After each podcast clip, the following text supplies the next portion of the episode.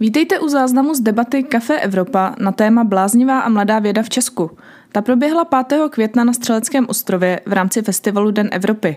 Debatu pořádalo zastoupení Evropské komise v ČR, kancelář Evropského parlamentu v ČR a Institut pro evropskou politiku Europeum. Mediálním partnerem debaty byl Deník. Na pódiu debatovali jaderná inženýrka v přípravě na operátorku v jaderné elektrárně Temelín Adéla Chalupová a Markéta Klíčová, doktorantka v oboru nanotechnologií na Technické univerzitě v Liberci. Debatu moderoval novinář Petr Koupský z Deníku N. Eh, Adélo, co vy si myslíte eh, jako laik, všichni jsme mimo oblast své působnosti laici, o nanotechnologiích? Vyvolává to ve vás nějaké nepříjemné pocity? Tak abych pravdu řekla, tak ve mně to naopak vyvolává kladné pocity. A, mě nefunguje asi mikrofon. A, tak ve mně naopak nanotechnologie zbuzují takovou důvěru a pocit takového pokroku, že vlastně i teďka během covidu tak uh, se hodně výzkumných institucí muselo někam posunout. A myslím si, že zrovna ty nanotechnologie se svými rouškami a tím vlastně se hodně uh, zviditelnila i Technická univerzita v Liberci. Uh, takže je vnímám jako hrozně užitečnou a je to poslední dobou bych řekla čím dál víc vidět. A Uh, jestli se mě ptáte na nějaký hrozby, tak to je prostě válka s nanoroboty a invaze z vesmíru. Dobře, pojďme si maličko přiblížit, než se pustíme do čehokoliv dalšího. Na čem tedy, eh, která pracujete, a teď už vám to křížit nebudu. Eh, to, pokud jsem se dobře díval, vaše práce se eh, týká medicínských aplikací, týká se nanomateriálů pro spevňování střevních spojek, což zní taky trochu strašidelně, strašidelně z toho hlediska, že by to člověk mohl potřebovat, ale je určitě spousta takových, kteří by to potřebovali, že povězte nám o tom něco, jak to vypadá. Jo, děkuji za hezkou otázku. A já jsem se skutečně v roce 2018 dostala k velmi zajímavému tématu, kdy jsme s týmem pana profesora Václava Lišky z Biomedicínského centra Lékařské fakulty Univerzity Karlovy začali pracovat na vývoji nových nanovlákených náplastí, kterými jdou krýt střeva po operacích gastrointestinálního traktu, to znamená po operacích střev. No a protože kolorektální karcinom je stále jedno z nejčastějších rakovinných onemocnění, onemocnění ve světě a bohužel Česká republika dlouho držela takové smutné prvenství, tak jsme skutečně cítili takovou jako palčivou nutnost se tomuhle tématu věnovat, zvlášť když jsme zjistili, že sami lékaři by takový materiál velmi potřebovali, protože ty operace gastrointestinálního traktu skýtají jistá závažná pooperační komplikace. A oni nemají v podstatě na trhu materiál, který by jim zabránil. Takže my, když jsme zjistili, že to je opravdu jako velmi palčivé téma, tak jsme začali na tomhle výzkumu pracovat a jsme vlastně v kontaktu přímo s lékaři z klinické praxe a, a vyvíjíme teda nanovlákna pro to je, tohle nejsou nanotechnologie, prosím. Kdyby to byly nanotechnologie, tak to funguje a nespadne. a, Kdyby to byly nanotechnologie, tak si to zase zpátky stoupne samo, že jo? Pře, přesně tak. Sice bychom to ani neviděli pouhým okem, protože nanomateriály jsou nám pouhým okem neviditelné, proto my si často nemůžeme zkontrolovat, zda tam opravdu ty nanomateriály jsou proto zase trošku narážím na to, že občas se jedná pouze o marketingovou záležitost a vy totiž nemáte si to ani jak zkontrolovat, zda tam ty nanovlákna nebo nanomateriály se vyskytují nebo ne v těch produktech. Uh, takže to je, to je to moje téma, abych teda uvedla. Je to, a zabývám se řadou dalších biomedicínských aplikací, vývojem nanovlákených cév, uh, vývojem glaukomových implantátů na bázi nanovláken a dalších, další řadě aplikací. Takže pokud si budete chtít popovídat o nanotechnologiích v bio, tak uh, jsem otevřená jakémukoliv tématu. To zkusme ještě maličko objasnit to slovo nano. Ono má přesný e, technický význam, ale publikum to často tak nevnímá, používá se to prostě jako takové okřídlené slovo, o kterém vlastně už lidi ani moc nevědí, co znamená. Opět si to objasnit. Uh, rozumím tomu naprosto, protože já sama, když se řekne nano, tak si to moc představit neumím, nebo ještě před pár lety jsem neuměla vůbec, protože všude se dočtete, že jeden nanometr je 10 na minus 9 metru, ale kdo má vědět, jak je to veliký 10 na minus 9 metru. A můžete, můžete si to představit trošičku uchopitelně, když se podíváte na jeden svůj vlas, tak si vemte, jak už takhle je ten vlas tenký, jak má malý průměr a nanovlákno je ještě desetitisíckrát tenčí, než je ten jeden lidský vlas. Nebo můžete si to ověřit i na svých vlastních rukou. Když budete chtít, tak si před sebe můžete natáhnout ruku a prsty a můžete se podívat na svoje nechty. A naše nechty rostou rychlostí 1 nanometr za vteřinu, takže vidíte, jak jste to neviděli. Jo? Takže je to opravdu jako hrozně malinká vzdálenost. No, těžko se to představuje. No. To je krásný přirovnání s tou rychlostí růstu nechtu, to jsem ještě neslyšel. Já používám vždycky vysvětlení, podívejte se na pravítko, na ten dílek jednoho milimetru a v duchu si ho uh, rozdělte na milion dílků, ale to je jenom takové přání, to nikdo nedovede. Eh, Adélo, eh, vy momentálně ještě nejste operátorkou jaderné elektrárny, vy se na to připravujete. Pokud jsem to dobře pochopil, to je vlastně další studium, celé dosti obsáhlé. Co všechno obnáší? Uh, Tak já se tedy v aktuální chvíli připravuji na operátorku sekundárního okruhu na jaderné elektrárně Temelín, což je ten okruh, který tedy obsahuje turbínu, kondenzátor, je to ten okruh, který nám generuje elektřinu. A já bych za rok vlastně měla nastoupit na velín jaderné elektrárny, na blokovou dozornu, kde budu právě kontrolovat parametry tady na tom okruhu, odstavovat, najíždět, dozorovat třeba i nějaké opravy při odstávce, zajišťovat, odišťovat jednotlivá zařízení. Ten samotný výcvik na tuto pozici trvá dva roky a já jsem teďka přibližně v polovině, takže máme probranou většinu, většinu technologií, primární okruh, sekundární okruh, elektro, a třeba i informační systémy. Opravdu člověk musí obsáhnout vlastně komplexní znalost o té elektrárně. Příští rok už bych měla zase se více věnovat provozním záležitostem, připravovat se na to, jak třeba řešit nějaké poruchy, eventuálně nějaké nehody, protože samozřejmě se jedná o průmyslové o průmyslový podnik, takže musíme být připraveni na cokoliv. Já jsem vždycky měl za to, že ta činnost elektrárny je do značné míry automatizovaná, že to všechno jede na autopilota, že ti operátoři tam jsou spíš od toho, aby hlídali, jestli se něco nevymklo eh, z parametrů, že je to něco podobného jako pilotovat velké letadlo. Je to dobrá představa nebo ne? Eh, je to relativně správná představa, pokud máme stoprocentní výkon, nominální provoz, což je tady většinu roku. My teďka máme 12-měsíční kampaně, chystáme se je prodlužovat na 18-měsíční a během toho provozu opravdu práce operátora je dohlížet na ty parametry, na to, že automatiky fungují tak, jak mají potom během toho provozu třeba i dělat testy na jednotlivých bezpečnostních systémech, ověřovat, zda ty systémy jsou připraveny na to zapůsobit ve chvíli, kdy mají. A potom samozřejmě největší část té práce je právě během té odstávky, kdy se ta zařízení servisují, kdy se posílají lidé, aby ta zařízení spravovala a to je vlastně pro toho operátora taková nejdramatičtější část roku. Pro vás je to nejen práce, ale e, řekl bych, nevím, jestli můžu říct koníček, ale něco i jako e, poslání, snažit se propagovat užitečnost a bezpečnost jaderné energetiky, angažujete se e, ve všelijakých aktivitách občanských, které se to snaží propagovat. Proč jste se rozhodla do toho jít takhle naplno? vlastně celou vahou své osobnosti. To, to je víc než práce. To člověk nasazuje svůj obličej a svou osobnost. Eh, tak samozřejmě ono to začalo tak, že se mě často přátelé ptali, co to vůbec je, eh, co to vlastně v té práci dělám a já jsem jim to chtěla nějakým způsobem přiblížit A napadlo mě, že když tolik času trávíme na sociálních sítích, že to možná je způsob, jak to ukázat lidem, jak ta jaderná elektrárna funguje, jak vypadá a že to možná není zas tak strašidelné, jak by si to lidé mohli představovat.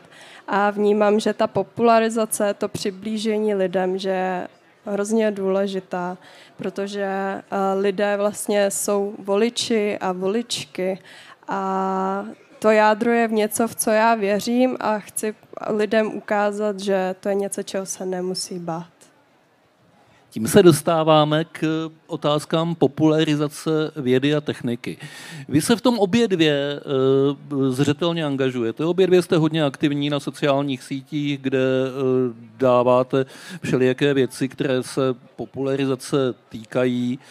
Co to pro vás znamená? Proč eh, se tomu tímhle způsobem věnujete?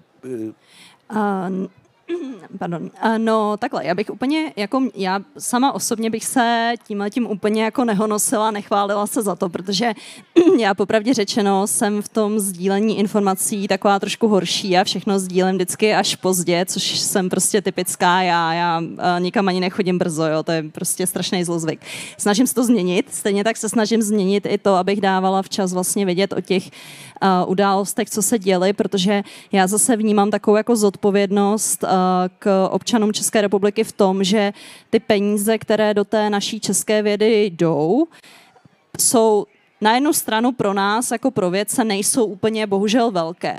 My často musíme žádat o evropské granty a suplementovat ty finance od jinut, ale na druhou stranu uh, nemůžu ani říct, že by to byly zanedbatelné finance. Takže já zase potom jako cítím takovou zodpovědnost k té jako neodborné veřejnosti, abych jim dala vědět o tom, co se děje na čem pracujeme, jestli to třeba mělo nějaký mezinárodní úspěch a jestli ty naše výsledky můžou třeba té populaci jednoho dne pomoct, protože já samozřejmě se nesnažím vyvíjet nanovlákna pro medicínu do šuplíku. Já se snažím, aby opravdu se jednou dostali k reálným pacientům, aby je vlastně lékaři mohli používat, aby to bylo snadné, aby to nějak neprodlužovalo dobu operací, aby se ty materiály třeba sami rozložily v těle a nemuseli pacienti na nějaké reoperace. Takže já skutečně, a to proto si vážím pozvání na podobné debaty. Já se snažím říkat o tom, na čem pracujeme, ale zase musím teda v tomhle tom dát obrovský kredit Adelce, protože ta je teda daleko lepší v té popularizaci a její Instagramový účet je moc krásný, určitě se na něj podívejte.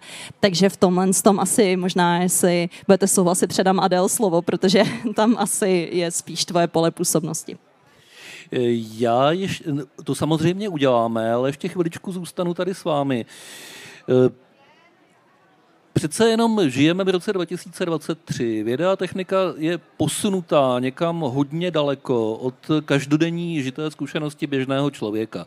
Já jako novinář, který se snaží pokrývat eh, tuhletu oblast, na to nerážím denně, že je čím dál tím těžší vysvětlovat. Možná ani ne tak to, co děláte ve vědě a technice. To taky teda, ale, ale eh, to, co je na tom nejtěžší, je eh, vysvětlovat proč je to uh, velké, proč je to, proč je to opravdu nějaká zásadní změna, zásadní posun. Lidi jsou skažení natolik uh, z sci-fi filmy a uh, prostě tím, že ty technologie dovedou zdánlivě všechno, že si mnohdy neuvědomují, kolik práce, kolik složitosti zatím je. Poraďte mi, poraďte mi, jak tohleto publiku předat.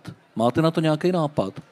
Uh, rozumím, ano, tohle tohle je něco, co si myslím, že trápí i nás věce jako samotný. Já mám obrovský štěstí, že já pracuji na tématech, ve kterých já uh, vidím nějaký výsledek, který si úplně laicky řečeno můžu vzít do ruky a můžu se na něj podívat. Ano, vyvinoval jsem tuhle tu náplast a vím, že zatím byla nějaká cesta, která nebyla úplně snadná, protože je potřeba si uvědomit, že ten uh, náš obor je natolik multidisciplinární, že my musíme pracovat s lékaři, s biologi, s IT experty, kolikrát i s právníky, s uh, odborníky z oblasti etiky etiky, s veterinární, veterinárními lékaři a vlastně my všichni musíme najít společnou řeč a uchopit to téma a všechny ty týmy na tom velmi intenzivně pracují, takže uh, jednak si to můžete tu náročnost představit na té multidisciplinaritě, ale taky uh, další věc je, že já právě mám to štěstí, že vám sem ten materiál můžu přinést ukázat a víme, že jsem uh, na něm pracovala, že jsem ho nějakým způsobem charakterizovala, testovala, ale potom řada vědců, kteří jsou jako daleko lepší než já, mají uh, jako signifikantnější výsledky a všechno,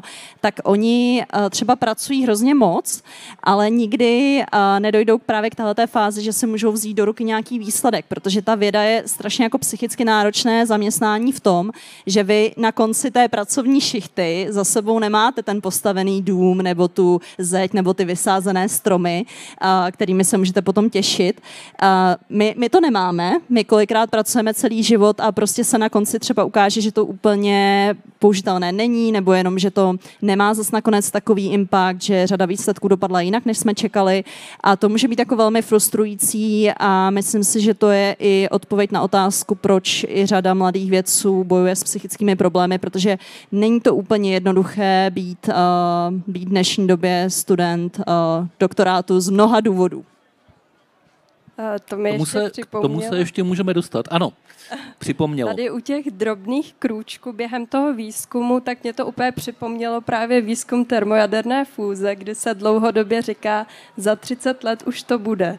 A já věřím tedy, že za 30 let už to bude, ale uh, zrovna Češi jsou v tomhle, bych řekla, skoro světový, protože náš Ústav fyziky plazmatu Akademie věd, uh, tak tady vládbí tady zkoumá termojadernou fúzi a tamní tokamak kompas tak vlastně přinesl hodně důležité poznatky na poli vědy celosvětově. Takže vnímám to tak, že i těmi drobnými krůčky v té vědě, že se prostě někam dostáváme. Že první fúze byla objevena v roce 1935, pořád nemáme vlastně to průmyslové měřítko, ale ten posuv je viditelný. Ale když jste se toho dotkla, teď je to trošičku blíž přece jenom, ne? Já mám pocit, že teď po loňských úspěších s uh, Lawrence Livermore National Laboratory uh, možná bychom mohli říct, že je to 29 let. Co vy na to? No já bych byla ráda. Teda takhle, mě by to sebralo práci v té jaderné elektrárně. No sebralo, přecvičil, abyste se na fúzní elektrárnu. Já si myslím, že ta nebude o nic jednodušší než ta štěpná. No právě.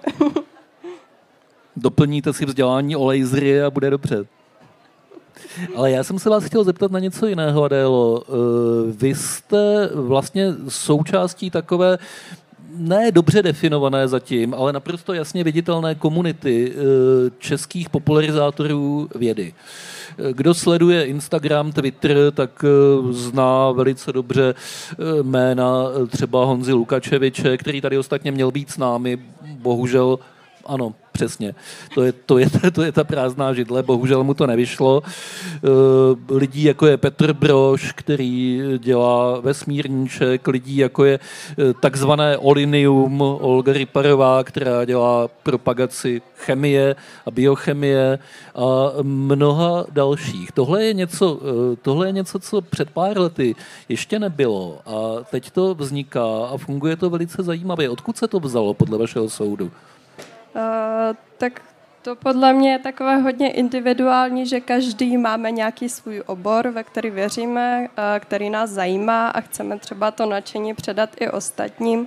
Na druhou stranu mě to trošku rozesmutňuje, že vlastně ta popularizace je v současnosti o tom, že nějaký nadšenec náhodně dělá přednášky nebo nějaké diskuze a že vlastně to není více zažité v těch jednotlivých institucích, že to hmm. není zvykem v laboratořích nebo ve vzdělávacích institucích předávat ty informace, co my máme té veřejnosti. Že vždycky je to, to nějak... mohu jako novinář potvrdit, opravdu není a dokonce existuje v mnoha institucích, jak na vysokých školách, tak v ústavech Akademie věd, docela slušná rezistence proti tomu, aby se popularizovalo. Dost často se setkávám i s tím, že mi někdo řekne, eh, já bych vám ten rozhovor rád dal, ale bojím se, že se stanu terčem kritiky a posměchu kolegů, takže radši to neudělám. Jo, tohle je uh, něco, co se nějak nedaří vymítit, třeba z vaší generací, což mě teda bude houby platný, protože to já už budu v důchodu, uh, se to změní, ale pojďme si o tomhle chvilku povídat. Uh, máte stejnou zkušenost za prvé, za druhé, pokud ano, odkud se to podle vašeho názoru bere? Uh, jo, víte co, to je, to je velmi zajímavá otázka, o tom jsem se asi nikdy takhle otevřeně s nikým nebavila. Uh, každopádně, já doufám, že tady nikde nesedí můj šéf a myslím, že tady nesedí, takže, takže to asi můžeme si to říct na rovinu. A je, bohužel, je do jisté míry potřeba počítat s tím, že jsme pořád uh, v tomhle našem krásném státě, který já mám hrozně moc ráda, ale který má jako jistou historii a jsou tady nějaké zažité principy a je tam třeba občas cítit i taková jako závist těch starších kolegů. Eh, já vím, že mě na začátku jako strašně bolelo, že jsem si myslela, že ty starší kolegové mi budou jakoby pomáhat. Já myslela, že oni jako jsou tam pro mě, aby mě jakoby podpořili a ano, někteří to tak udělali a e, čest jim, ale pak jsem taky zjistila, že tam je druhá, druhá parta lidí, kteří naopak uh, se nemůžou jaksi zbavit nějaké jakoby závisti, ať už toho, že mají pocit, že máme lepší startovací čáru jako mladí lidé, že máme lepší znalost třeba angličtiny, se kterou oni třeba bojují a uh, blokuje jim to trošku možnosti otevřít další spolupráce ve světě. A právě tahle závist um, tam hraje roli i v té medializaci, protože já jsem se s tím bohužel sama setkala, že eh, když jsem se právě snažila o té naší vědě mluvit a snažila jsem se teda přijímat eh, ta pozvání do těch českých eh, médií, když mě to občas bralo až víc času, než bych si přála a je v tom určitě i nějaká jako psychické vytížení a všechno, i samozřejmě všechny ty věci okolo, chystání se na ty rozhovory a tak dále. takže radši bych možná byla v té laborce a věnovala se tomu tématu, ale právě, jak jsem říkala, cítila jsem takovou zodpovědnost těm občanům České republiky, že bych jim měla dát vědět o tom, co se děje a tu vědu vlastně takhle popularizovat.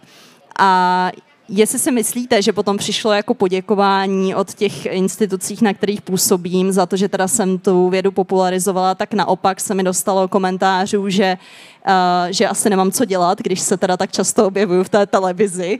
Uh, jak kdyby jako objevovat se v televizi znamenalo, že jste jako nějakým lepším člověkem, což tak samozřejmě není. Uh, tak, tak to mě teda na začátku bolelo, to jsem se jako párkrát poplakala, ale pak jsem se vlastně jako zjistila, že to je asi nějakým způsobem jako spíš blok těch lidí, a že uh, ta mladá generace tohle moc nemá, tam se s tím nesetkávám, spíš jako s těmi u těch starších kolegů je to takové běžnější.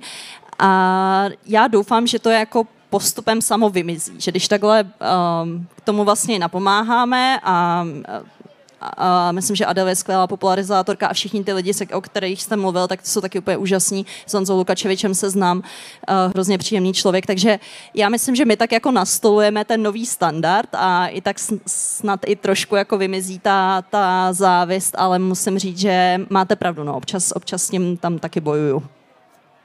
Tak u mě to nikdy asi nebylo tak dramaticky, že by někdo komentoval, že mám příliš času, ale co musím říct, tak vždycky jsem to dělala ve svém volném čase. Nikdy bych na úkor práce nebo svého vzdělání nepopularizovala.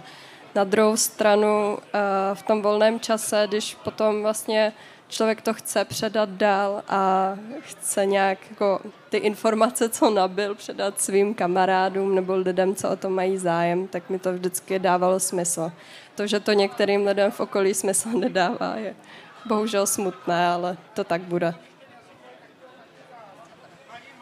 Uh, jsme tady na Dnech Evropy a povídáme si o jednom specificky českém problému, konkrétně nepružnosti, zkostnatělosti, ani na institucí možná, ale spíš některých lidí v těch institucích. Do určité míry je to generační problém, bez pochyby. A o těch Dnech Evropy mluvím z toho důvodu, že mám pocit, a rád bych věděl, jestli s tím souhlasíte nebo ne, obě máte nějaké mezinárodní zkušenosti, že kdybychom byli v nějaké jiné evropské zemi, takže bychom si o tomhle povídat nemuseli. Že velice často tam jsou osvícenější poměry. A nebo to jenom tak vypadá zvenku? Adélo, co vy na to máte zkušenosti z Německa? No, já jsem uh, zhruba půl roku tady pracovala v německém Karlsruhe a musím říct, že tam celkově i v těch laboratořích uh, byli lidé otevřenější celkově veřejnosti tomu uh, vyprávět o tom, co dělají. A celkově i třeba co se týče, vím, že o tom dneska nemůžeme mluvit, ale co se týče žen v laboratořích, tak... Proč bychom tak, nemohli? Jsi to říkal na začátku, že nebudeme komentovat, že jsme já, ženy. Já jsem říkal, že máme spoustu zajímavějších a modernějších věcí, ale určitě se toho můžeme dotknout. Ale no, i to dotknout zastup... se genderu, to není moc dobrá metafora, nechme to být. ale vlastně i to zastoupení žen v zahraničí bývá obvykle větší. Hmm. A Markéto, vy jste byla ve Spojených státech. To není Evropa, to je možná hodně odlišná zkušenost. Mm, to je pravda. A, já, a, a co zase potřeba zmínit, tak jak já jsem se dostala těch spoj, do těch Spojených států, tak to bylo i díky tomu, že jeden z mých kolegů je takový více jako nebojácný a říkal prostě pojď, zkusme napsat na dobré pracoviště v celém světě a uvidíme, třeba nás přijmou. A vytvořil mi takový seznam pracovišť, které já bych měla jako obepsat. A já jsem ten seznam otevřela a pamatuju si to, už je to Eh, řadu let zpátky, jsou asi čtyři roky zpátky, ale pamatuju si to dodnes, že jsem otevřela ten jeho seznam a tam byl ten Harvard, Oxford, Cambridge, MIT, Cornell, Columbia, Stanford a byl tam jako výpis asi top 10 univerzit světa. A já jsem mu jako volala a říkala jsem, prosím tě, kam se dal ty naše univerzity, kam jako my se můžeme dostat? A on říká, no to jsou jako oni, tak tam zkus uh, napsat. Tak já jsem tak jako hodně skepticky, měla jsem pocit, že to je jako obrovská ztráta času, tak jsem šla psát na ten Harvard a přišlo mi to hrozně jako vtipný, že uh, my tady z Liberce oslovujeme profesory, jestli bychom za nima nemohli přijet na stáž. A vím, že jsem mi teda obepsala a šla jsem si ven zaběhat a vrátila jsem se zpátky asi za hodinu a svítil mi telefon, měla jsem spoustu upozornění. Tak jsem sama byla taková jako překvapená, říkala jsem si, že už by to byly jako odpovědi na ty moje maily. No a skutečně to byly odpovědi. Uh, odepsal mi velmi rychle pan profesor Donald Ingber z Harvard Medical School a uh, napsal mi, milá Markéto, Eh, vaše republika je naprosto nádherná. Zrovna jsem se vrátil ze služební cesty v Praze. Pojďme se domluvit na spolupráci. Takže zase tam um, musím říct, že nejsem úplně fanoušek jako takového toho neustálého stěžování, protože s kýmkoliv jsem se v tom Bostonu potom bavila, tak oni Evropu velmi znali, neplatil tam takový ten uh, jako um, taková ta pomluva o Američanech, uh, že Američani ani nevědí, kde, kde je Evropa, tak tam všichni velmi dobře uh, věděli, kde Evropa je, oni se mezi na to je, to je východní pobřeží. To je no. východní pobřeží, dobře, tak uh, ty měli možná víc možností uh, Evropu navštěvovat na pravidelné bázi, jezdili do Portugalska na dovolenou a Prahu znali velmi dobře, ať již naše památky, dokonce cesty v metru a tak dále. Takže uh, a měla jsem tam tu zkušenost velmi pozitivní, ale nemůžu zase Uh, víte co, on, člověk to nezjistí taky hned, no, to je na nějakou delší, delší dobu, uh, delší spolupráci. Měla jsem asi podobný pocit, že ty lidi byli více otevření, jako nechránili si tolik ten vlastní výzkum, aby mým náhodou někdo něco nevzal. To tam úplně nefungovalo, ale těžko říct, kdyby tam člověk byl 50 let. Ale měla jsem dobrou zkušenost, no. Když se vrátíte za Harvardu na Libereckou univerzitu, eh, co vám potom nejvíc chybí, nebo co pocitujete jako nedostatek, pokud něco? Uh, hodně mi chybí to, že uh, tyhle prestižní univerzity, jak mají řadu externího financování, protože je v Americe řada boháčů pro to, aby měli svoji bystu na medical school, nebo jejich děti, aby tam měli bystu, uh, tak poskytují obrovské finance těm univerzitám. Má to ale i druhou stěnou stránku. Jestli znáte takový ten negativní příběh pana Epsteina a toho, co ve světě prováděl, tak to byl třeba velký podporovatel Harvardu a věnoval řadu financí, takže potom, když vyšel najevo ten případ, jak to s ním nakonec bylo, tak uh, přímo sám ředitel Harvardu nám napsal, že teda od Epsteina jsme od nějakého roku 2010 žádné teda jako peníze nebrali a že se teda od toho případu distancují.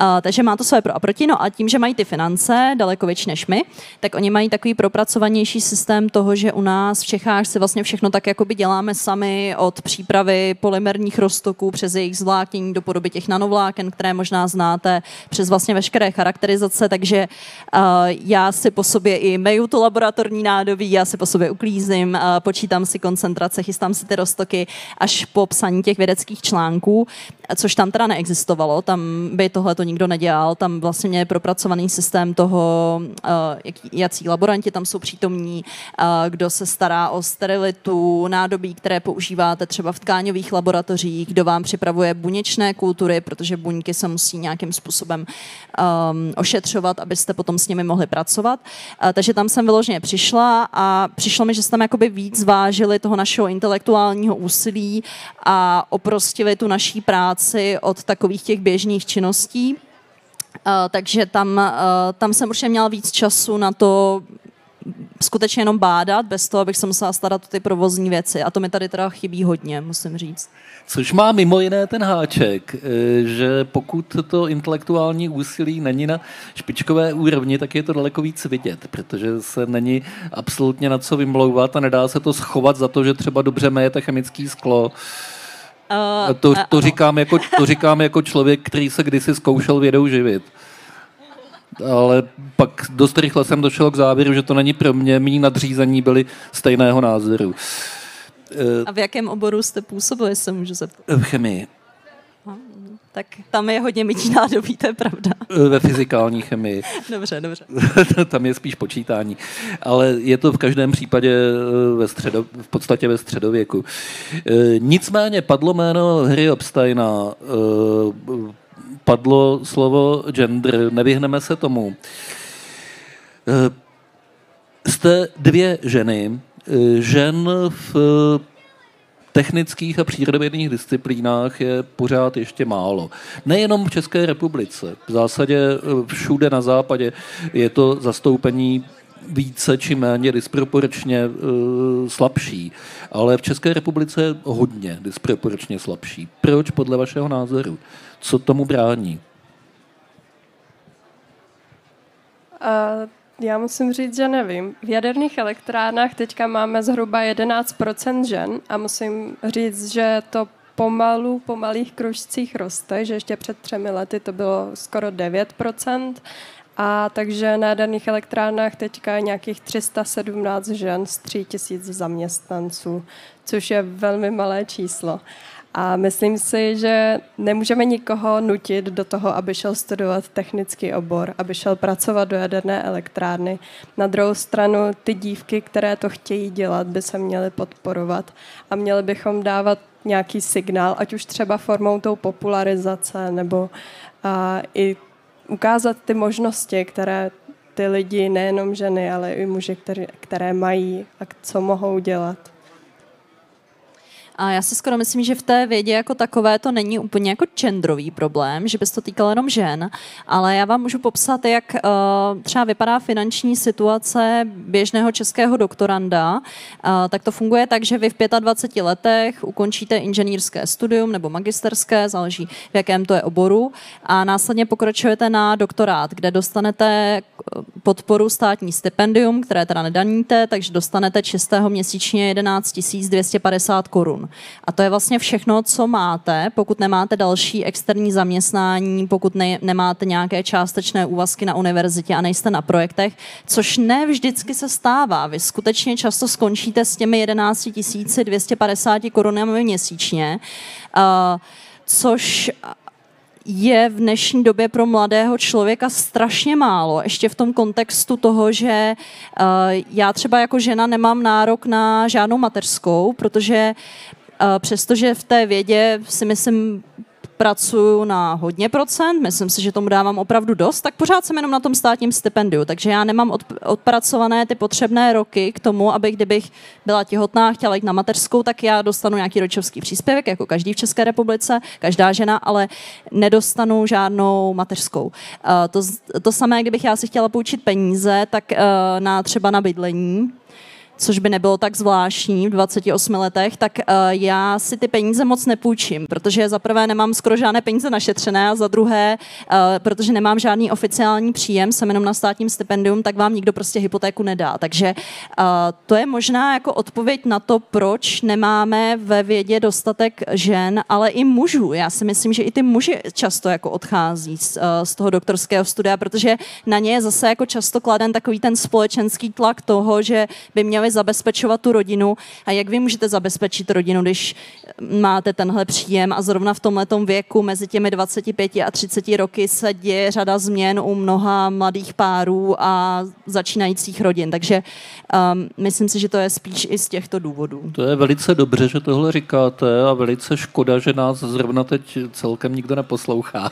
Eh, bylo by hezké, kdyby to poslouchal třeba čerstvý minister školství, pan Beck, bylo by hezké, kdyby to poslouchal pan předseda vlády a tak dále a tak dále, protože tohle, co popisujete, to je strašlivé plítvání intelektuálním potenciálem této země.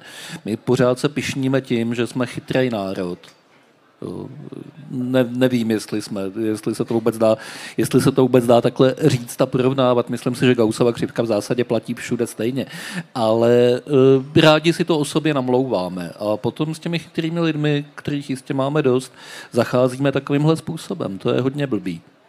Na, na druhou stranu, já v posledním roce pozoruju trošku zlepšující se tendenci, protože naše paní ministrně pro vědu a výzkum, paní Helena Langšádlová, ona si pozvala do svého okolí takový neformální poradní orgán právě mladých vědců a podnikatelů, asi 15 lidí to je, a paní ministrně právě se nás vybrala, abychom takhle jí neoficiálně radili říkali jí, co nás vlastně trápí a proč tam ty studenti jsou, nejsou, proč nepíšeme projekty, kde jsou uh, ty úskalí a problémy. Takže já mám teprve teď v posledních měsících mám pocit, že nás konečně uh, začali poslouchat a já doufám, že paní ministrině nebude jenom poslouchat, ale že skutečně jako uh, nastolí tr- nějaké nové kroky ke zlepšení, protože jinak já nerozumím tomu, proč by vlastně co motivuje 25-letého člověka s inženýrem, aby teda do té vědy šel. A co nějaký brain drain? Nenapadlo vás někdy, že někde za hranicemi by se vám vedlo lépe? To mě napadlo mnohokrát, ale já to tady mám ráda. Mám tady svoje rodiče a přátelé a patřím sem, takže, takže já si myslím, že já tady zůstanu. Hmm. Adélo, vy pozorujete nějaký únik do zahraničí lidí okolo vás, mladých, podobně zaměřených? Tak je pravda, že když jsem studovala fakultu jadernou a fyzikálně inženýrskou, takže ty platové podmínky tam byly hodně podobné pro doktorandy, což je dost smutný. A řada z nich potom šla například do CERNu a za výzkumem potom do zahraničí. A co třeba já u jaderného inženýrství, tak já už moc uh, jiné cesty nemám, protože každá ta elektrárna je něčím specifická, každá je něčím jiná. A já mám ten výcvik na jadernou elektrárnu Temelín, takže já ani nemůžu přejít třeba na Dukovany, protože ty elektrárny jsou jednoduše jiné. No tož do zahraničí. Vraťme se ještě k jedné věci, o které jste mluvila vy před chviličkou. Eh, mluvili jsme o těch ženách v technických disciplínách a eh, vy jste říkala, že by si zasloužili podporovat eh, uchazečky, řekněme, o tuhle tu dráhu, studentky tohoto oboru. E, máte nějakou konkrétní představu, jak by to mohlo vypadat? Protože samozřejmě máte naprostou pravdu, tak jak jste řekla, že není možný nikoho nutit, aby to šel studovat. To je hloupost a nedává to smysl. Čili pozitivně motivovat, to je e, jiná věc. Jak?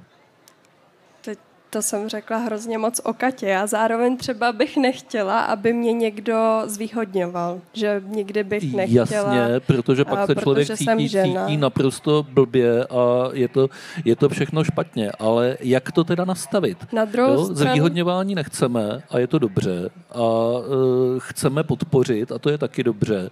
A vede mezi tím nějaká cestička. No já doufám. A já doufám, že už to začíná na těch základních a středních školách, kdy třeba těm holčičkám, co se rozhodují nad tím, co studovat, tak třeba ty profesoři už let kdy říkají, a nechtěla bys raději studovat práva hmm. nebo ekonomii, proč bys šla studovat jadernou fyziku? A myslím si, že to se děje, že často mi nějaké holčičky třeba píšou, ať už na Instagram, na Facebook, hmm. že je to hrozně zajímá, že chtějí dělat práci, co dělám já, ale že zároveň se jim to rodiče snaží vymluvit nebo učitelé se jim to snaží vymluvit. Takže si myslím, že bychom měli začít tím udělat z toho normální věc. Že... A tohle je další šílená věc. Já kdykoliv takovýhle příběh slyším o nějakým gymnaziálním profesorovi, jo, eh, sešlém muži svého věku, který tam někde, který tam někde holkám uh, říká, eh, ne, ne, ne, to je matika, fyzika, to není pro ženský. Jo, tak se mi otvírá kudla v kapse jednak. A jednak si říkám, to snad ale není možný, to je nějaká vymyšlená historika, to přece se nemůže dneska v roce 2023 stát, jenomže ono asi stává, že jo? Ona se bohužel stává. Hmm. Tak to máme po eh, té, co jsme se seznámili s platovými podmínkami doktorandů, eh, druhou eh, burcující historku a druhé burcující zjištění z téhle naší jinak poklidné a příjemné diskuze. Takže pokud si z toho někdo chce něco odnést, tak tyhle dvě věci si prosím zapamatujme. To jsou dvě věci, které jsou v naší společnosti totálně špatně a bylo by fajn, abychom je dokázali nějakým způsobem změnit. Co si přejete do budoucna? Profesně. Je, já bych si přála, abych to měla článek, to znamená, my, my totiž ty svoje vědecké um, aktivity, ty naše experimenty, my je publikujeme v odborných časopisech a ty časopisy jsou samozřejmě lepší i horší, stejně jako jsou běžné časopisy, se kterými se setkáte v novinových stáncích, tak i ty naše odborné nějaké nestojí za moc a nějaké jsou lepší. A já bych si teda přála publikaci v nějakém opravdu dobře takzvaně impaktovaném časopisu, ale takže to je takový jako můj, můj o, osobní sen, ale zároveň, co já bych si přála, tak bych si přála právě motivovat co nejvíce těch mladých lidí, kteří za námi chodí. My máme naštěstí to štěstí, že uh, spousta středních škol v Libereckém kraji se právě zajímá o ty nanotechnologie a chodí k nám na exkurze a tam já vždycky cítím takovou velkou zodpovědnost, protože uh, je to takový ten zásadní moment, kdy já můžu ty lidi právě motivovat uh, do té vědy a do toho výzkumu a říkat jim, že to není jenom o tom být v tom plášti v laboratoři, protože jak vidíte, tak uh, to tak rozhodně každý den nebývá. Tak um, bych si přála, abychom právě motivovali co nejvíce lidí do té vědy, abychom měli co nejvíce možností šířit uh, o světu a zkrátka, aby se nám tady doma dařilo. Tak já bych si přála být dobrou operátorkou, posílat všem domů dostatek kvalitní elektřiny a taky bych se uh, ráda teda viděla na elektrárně více dívek, více chlapců, které to natchne, které, kteří se proto zapálí, protože to jsem vlastně nestihla říct ještě k těm dívkám. Já si myslím, že ty rodiče a ti učitelé, že by je vlastně měli podpořit, protože lidí v technických oborech je poslední dobou velký nedostatek. A ti lidé, kteří se to rozhodnou studovat a zajímají se o to, tak často to zaměstnání najdou tam, kde mají být. Takže bych chtěla tak ukázat, že ty dveře jsou otevřené a možnosti jsou velké. Uh Začali jsme názvem tohoto povídání Bláznivá a mladá věda. Skončeme taky blázni, bláznivými uh, úvahami. Uh, jedna z nejbláznivějších věcí, kterou můžete chtít po uh, člověku, který se zabývá přírodními vědami nebo technikou, uh, ne, není udělat tady stojku. Uh, to je banalita, ale, ale jedna z nejbláznivějších věcí a nejméně oblíbených věcí je chtít věštit z křišťálové koule. A novináři to mají strašně rádi, eh, že se vyptávají na váš pohled do křišťálové koule. Já to zkusím zmodifikovat aspoň do trošku přijatelnější podoby. Ne, co předvídáte, eh, a teďka nejenom nutně ve vašem oboru, ale obecně v přírodních a technických vědách. Ne, co předvídáte, ale co byste si která přála, aby se s tím pohnulo, aby se to změnilo, aby se to objevilo to, co ještě nemáme, to, co ještě lidstvo nemá. Vaše přírodovědecké nebo technické přání. Děkuji za hezkou otázku i za snahu o tu modifikaci. Uh, no, takhle, moje mamka vždycky říká, že uh, nemám moc plánovat do budoucna, protože všechno, co se naplánuje, tak se taky často potom vůbec nestane a v tom si myslím, že je taková jistá moudrost, protože možná všichni z vás uh, okolo sebe mají případy, kdy si říkáte, no tak to bych vůbec neřekl nebo neřekla, že se tohle stane, že zrovna tenhle člověk bude pracovat tady, anebo že zrovna se dostanu sem. A uh, takže já si myslím, že ono to přílišné plánování a taková ta kontrola, která se dneska občas do té práce jako vkrádá, je občas spíš na škodu, samozřejmě pokud se nedá o nějakou takovou tu zdravou rovinu. takže já se snažím moc neplánovat. Ale co já bych si přála, tak bych si přála, uh, aby se té české vědě vrátil takový ten lesk, protože když uh, zrovna se tady nacházíme v našem krásném hlavním městě a uh, když se podíváte do těch historických konsekvencí a událostí, tak vždycky takový ty velcí lídři, um, myslím tím úplně před mnoha stoletími, čeští, čeští králové a um, takový ty opravdoví vůdci tady viděli v tom obrovský potenciál. Eh, víte, že Karel IV. tady vybudoval řadu institucí a eh, vždycky říkal, že to je takový nový Jeruzalém. A já bych se právě přála, aby se řada těch českých eh, nápadů vrátila domů, aby jsme tady dokázali s nimi pracovat a podnikat, aby se trošku otevřela i ta bariéra v tom, že musím popravdě říct, že aktuálně spousta z toho našeho výzkumu skutečně zůstává v šuplíku, protože pořád ještě není tak jako zavedeno, jako bylo třeba v tom Bostonu, že by lidi komercionalizovali ty výsledky svého výzkumu a vývoje. Takže já si myslím, že do budoucna se tahle bariéra prolomí a budeme tady mít víc technologických startupů a firm, které tady ideálně i zůstanou.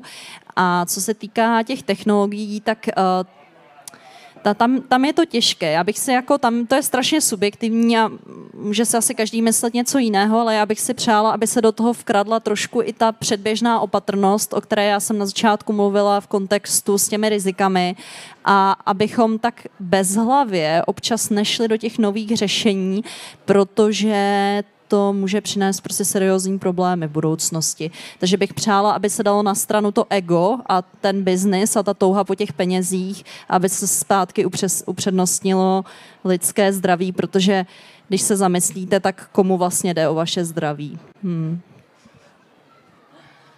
Podle mě ta věda je cesta a cesta je cíl, že se pořád potřebujeme někam posouvat a jakmile bychom byli bez výzkumu, bez inovací, tak bychom se jednoduše zastavili.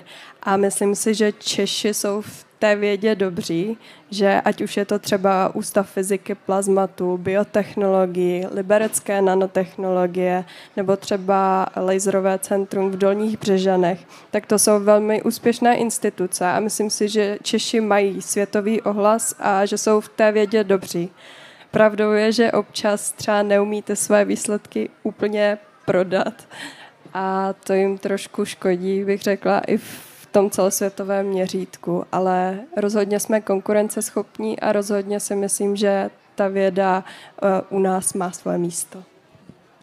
No vidíte, takhle je to s vědkyněmi a vědci vždycky. Člověk jim přihraje krásný míč, aby řekli eh, něco, že si třeba přejou objev života na Jupiterových měsících a, eh, nebo dokonalou umělou inteligenci a oni vám řeknou místo toho, že eh, chtějí, aby Česká republika dobře fungovala ve vědeckém světě. Je to správný. Takový lidi potřebujeme. Ty plky můžou klidně přenechat nám novinářům. Eh, děkuju moc krát, děkuju moc krát. Markéta Klíčová, nanotechnologie, Liberec, Adéla Chalupová, eh, jaderná energetika. Díky moc, mějte se hezky. Děkujeme.